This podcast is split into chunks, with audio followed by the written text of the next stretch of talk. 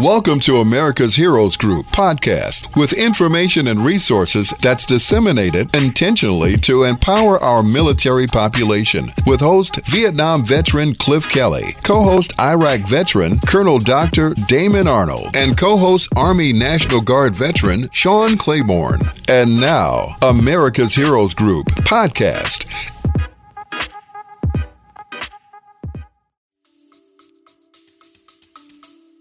Today's panelists, we have uh, an esteemed panelist coming back with us, one of our partners, um, uh, and, and, from Women Who Serve, and she has a great history of helping out veterans and helping women in general and veterans in general. But Diana Dennis is a U.S. Army veteran and a national advocate and activist on women veterans issues and lead administrator for the social media service Women Who Serve. She has with her Kathleen Hoffman, a U.S. Army veteran and national advocate, as well as an Oregon State Veteran Service officer. I love Oregon. I went there to visit one time, and I'm in love with it. Uh, today's discussion is going to center around veterans caregiver programs, Medicare aid, and attendance uh, death uh, benefits. Okay, let's turn it over to Diana. Let's uh, lead this way into this discussion. Very important issues you're bringing up. Hi, I'm glad to to hear your voice again.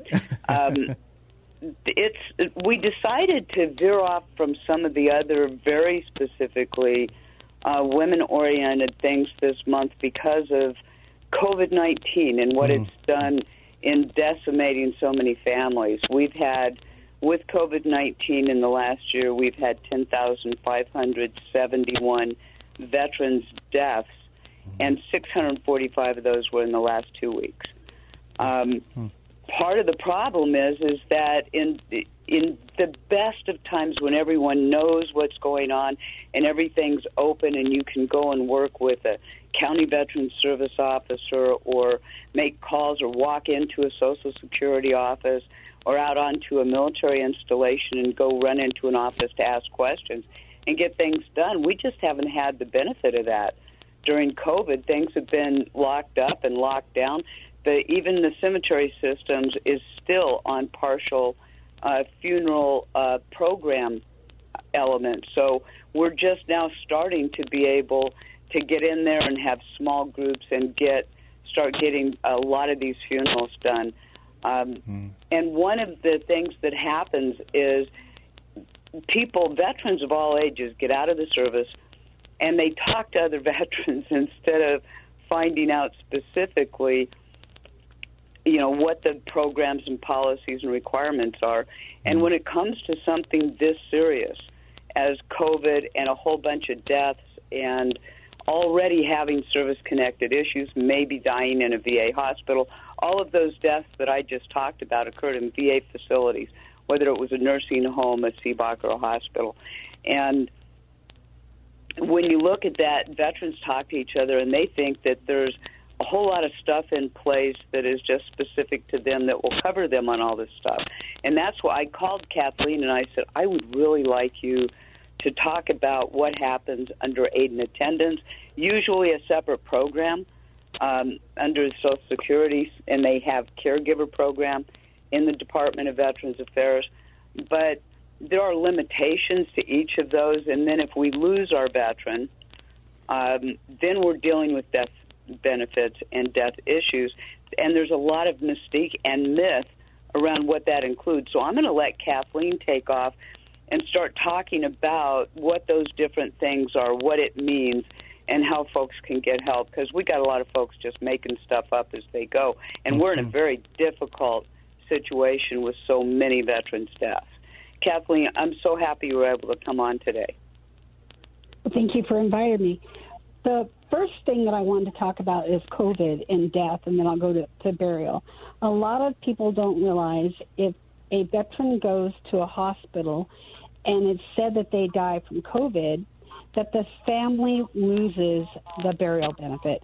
Say that previously they had bladder cancer or prostate cancer, which is an Agent Orange presumptive, and they were rated for it. If that is not on the death certificate and they say it's COVID, the family will not get the $2,000 burial They will not receive DIC, which is survivor benefits, medical care. Um, they, they just lost. So it's really important that the VSOs or the families know to talk to the burial home about other the other health related injuries that they have so that they're on the death certificate as well so the family does not lose out. That's very important. Um, I, I was under a misimpression too. I thought 100% veterans um, got that death benefit automatically, and and Katie set me straight. She said that is not how it works. If it is not on the death certificate, that is not happening. And if it's not on the death certificate, it absolutely impacts death and indemnity, that DIC compensation benefit to a surviving uh, spouse. And most veterans aren't aware of that. It's and that's scary to think that you're going to have that to help your family step forward and not have it be there. You know, that's that's really an interesting and extremely critical point. So, do you think that you know we have like a uh, association of funeral directors in uh, the Chicagoland area in Illinois, and do they need to be uh, made aware of this? Because um, if we have, if anyone is a veteran and they do die, um, you know, uh, regardless of the cause, but even co- especially with COVID, um, to make sure that they um, that disability certificate from the family goes to the funeral home. Absolutely. You know, I live in a rural town, town, you know, where everybody has 60,000 horses and dogs. And um, I can honestly say that our funeral home, we only have one, he comes to me and he says, I have a veteran. What do I need to tell the coroner to put on this certificate? Um, it just happens that my guy and I work really well together. You know, and that's just like say you have somebody who dies of a cancer that's not Agent Orange or a condition that's not Gulf War syndrome, you know, um, and they don't write it down or, or um, they don't write down other issues. We say that they actually die because of the morphine and an OD, and if the person is rated for PTSD, you can say that that morphine caused suicide, and then they will be rated.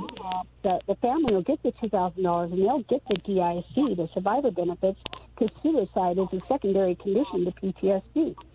Even though the morphine was for a drug, the morphine still caused an OD.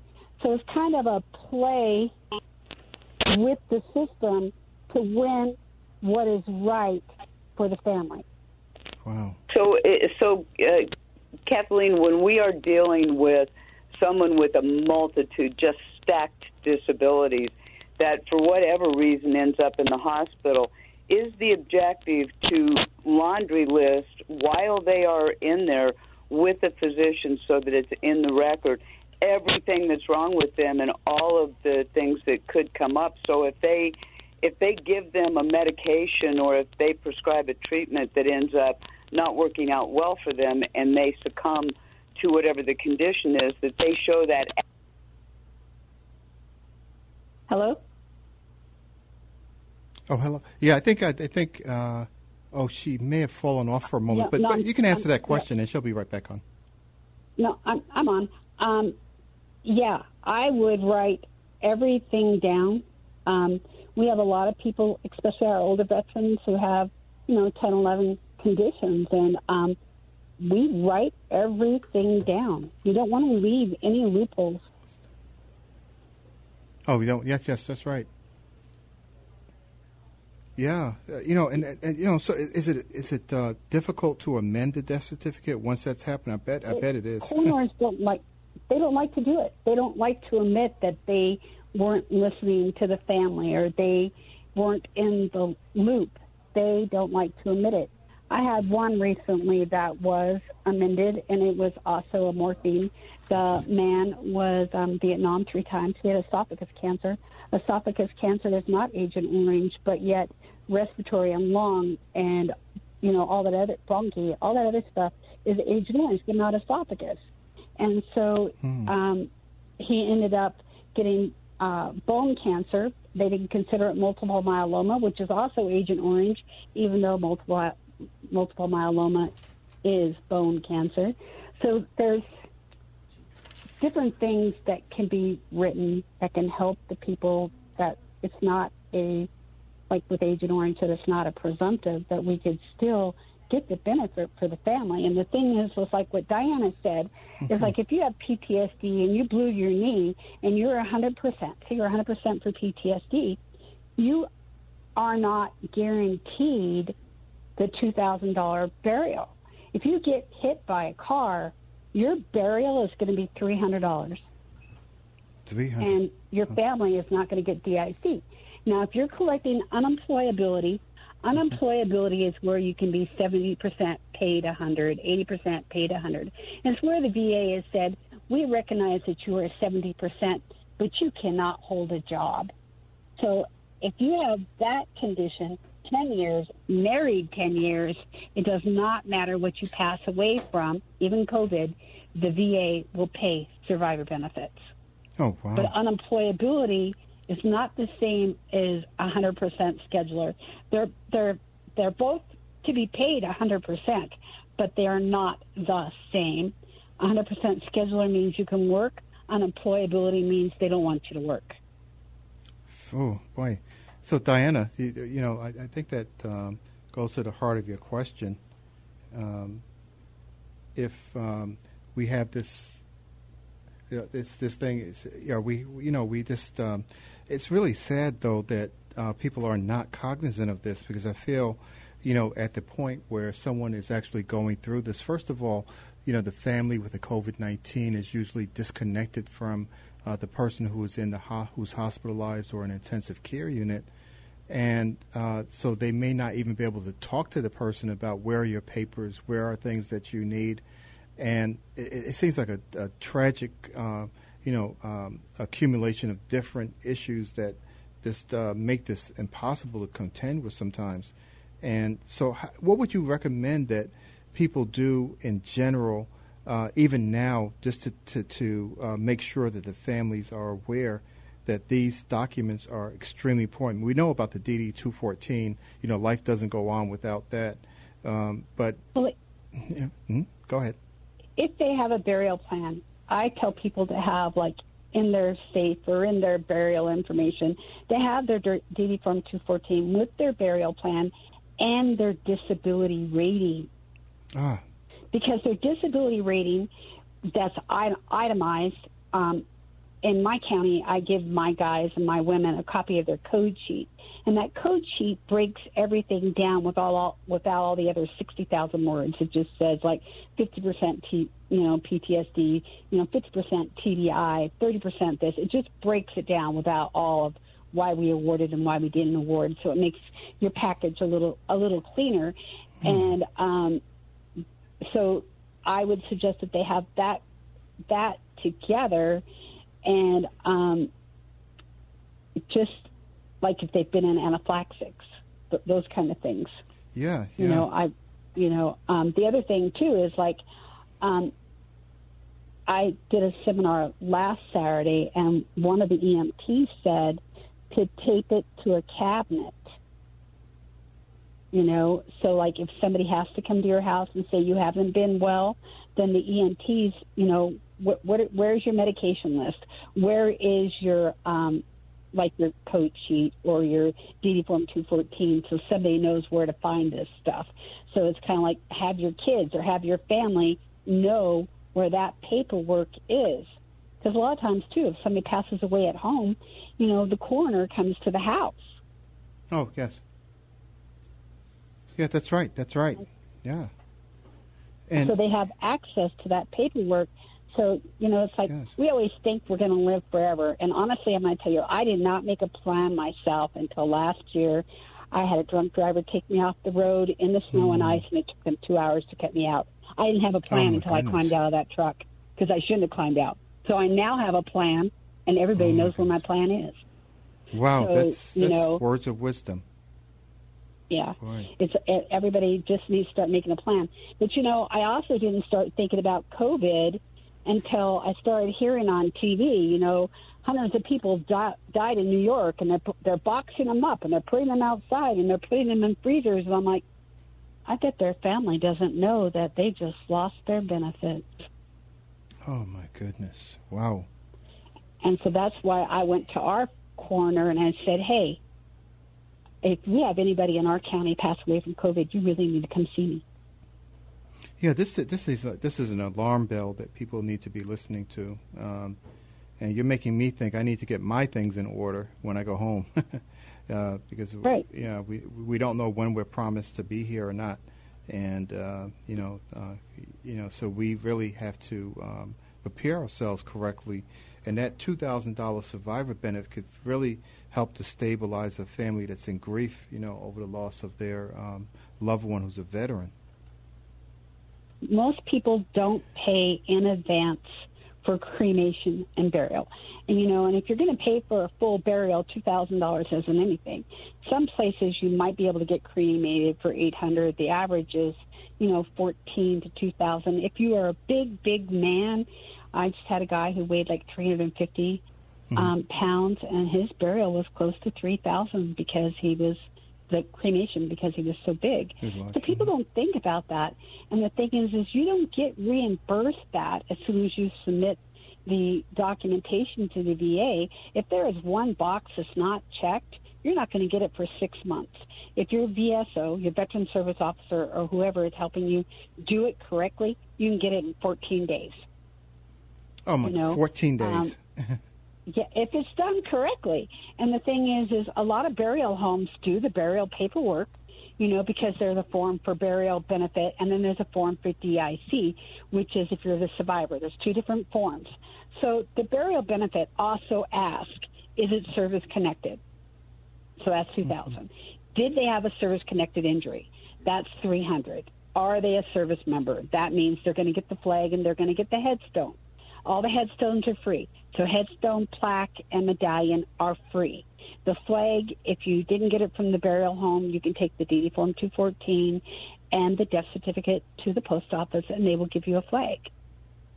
Oh my goodness, that's that's so. Um, So then, if a person passed away at a VA facility or en route to a VA facility, en route to an outside clinic that the VA is paying for, because a lot of people use community care, then that burial benefit is seven hundred and ninety-two dollars. So I don't know where they got that number from, but you know, yeah, that's a... so there's there's there's different numbers for different things. Obviously, mm. you know, the thing is, is like if they're married and the spouse is doing, you know, the survivor listed on the um, the burial benefit they automatically, if there's a service connected disability, send a $300 check. So if it becomes that they passed away, so say they had a service connected disability, but it, they didn't die from a service connected disability, that's 300. They automatically cut that check as soon as they get the paperwork. So they usually have that check within a week or two weeks. And if there's accrued benefits, say the veteran passed away on the 29th of the month, and you know, like um, January gets paid in February, February gets paid in March. So they pass, say they passed away in February, and they're going to get paid in March. What will happen is with the spouse, they will pay the accrued benefits. Okay. Wow. That's, and, that's and also I'd like to make sure that we have mm-hmm. both because there's two things that you have to do upon death. You have okay. to call Social Security, and there's also a Social Security benefit of two hundred and fifty-five dollars. But mm. you have to call one eight hundred seven seven two one two one three. And for those with service connected disabilities that are registered in the DEERS system, the Defense Enrollment and Eligibility Reporting System, they need to call 1 800 538 9552 to make sure that the death is reported. So those are a couple of the areas that we need to be aware of as well. Uh, Kathleen has such a huge amount of information; it's amazing, yes. and we just felt, and we barely touched the the tip of this one. This is a huge issue. Yeah, it, it really is. I'm so glad that uh, you brought this to light, Diana, because uh, you know this this is uh, this is tragic. You know, to have veterans who you know sacrificed their lives and and did uh, things that we um, you know uh, we are actually very very um, um, very uh, at a point in time where we are benefiting from all these sacrifices made to, to wait to go to the time of their death and then not to grant them these benefits um, uh, because of you know people just not knowing that you know for burial plan you should include the DD 214 and the disability rating form. Uh, th- this is valuable, valuable information, and for the families and the survivors of our veterans, you know, who supported them as well. And making sure everything that is involved in their treatment while they're in the hospital is on that death certificate. Anything that might contribute, because if it's on there, even if it was minor in contributing, it's contributing. They have to cover you. Oh, even if it's a temporary disability, say somebody had hip surgery and it's service connected Oh. and it, and they granted it temporarily due to surgery, like an increase, you still want to bring up the the um, surgery. Um, also, if it's a medication the VA prescribed and they went into anaphylaxis, you can also argue on the death certificate. So you say, like, I'm allergic to penicillin. So say I die from penicillin. That needs to be on the record because if the VA gave it to me, they've got to pay for the um, burial benefit. Wow. So the things I've learned, because the two of you always, every time I, I learn something, every time Diana you come on, and uh, Kathleen, you have enlightened me. You know, if I have my burial plan, I better have my DD 214 and my disability rating form included in that documentation, so my family doesn't have to search all over the place for these pieces of paper. Um, that Yeah. uh, can actually leave them in a better position, and I would rather do that, you know, in passing on with my life and then uh, you know calling that 1-800-772-1213 and if you're in the DEERS system 1-800-538-9552 as you were mentioning uh, Diana essential to have these numbers and keep them uh, with your files. Make sure you have the correct paperwork and pay attention to these things. And if you're a provider out there listen to this. And uh, and funeral directors, make sure that you are treating our veterans with respect and dignity. Uh, do the things that uh, Diana was saying and make sure you annotate those disabilities with your medical records. And we're going to move on to someone who is um, our um, our executive producer, Glenda Smith, and uh, she's going to do some announcements. But I want to thank our roundtable partner, uh, partner service, uh, Women Who Serve. You are actually uh, this uh, a, bright light, and you have actually just helped thousands and thousands of veterans today by the information you provided. So I'm going to turn it over to Glenda, and she has these birthday candles in her eyes. Uh, so thank you so much, Diana. Thank you for listening to America's Heroes Group podcast. Don't forget to subscribe so you won't miss an episode. And for more details, visit americashg.org.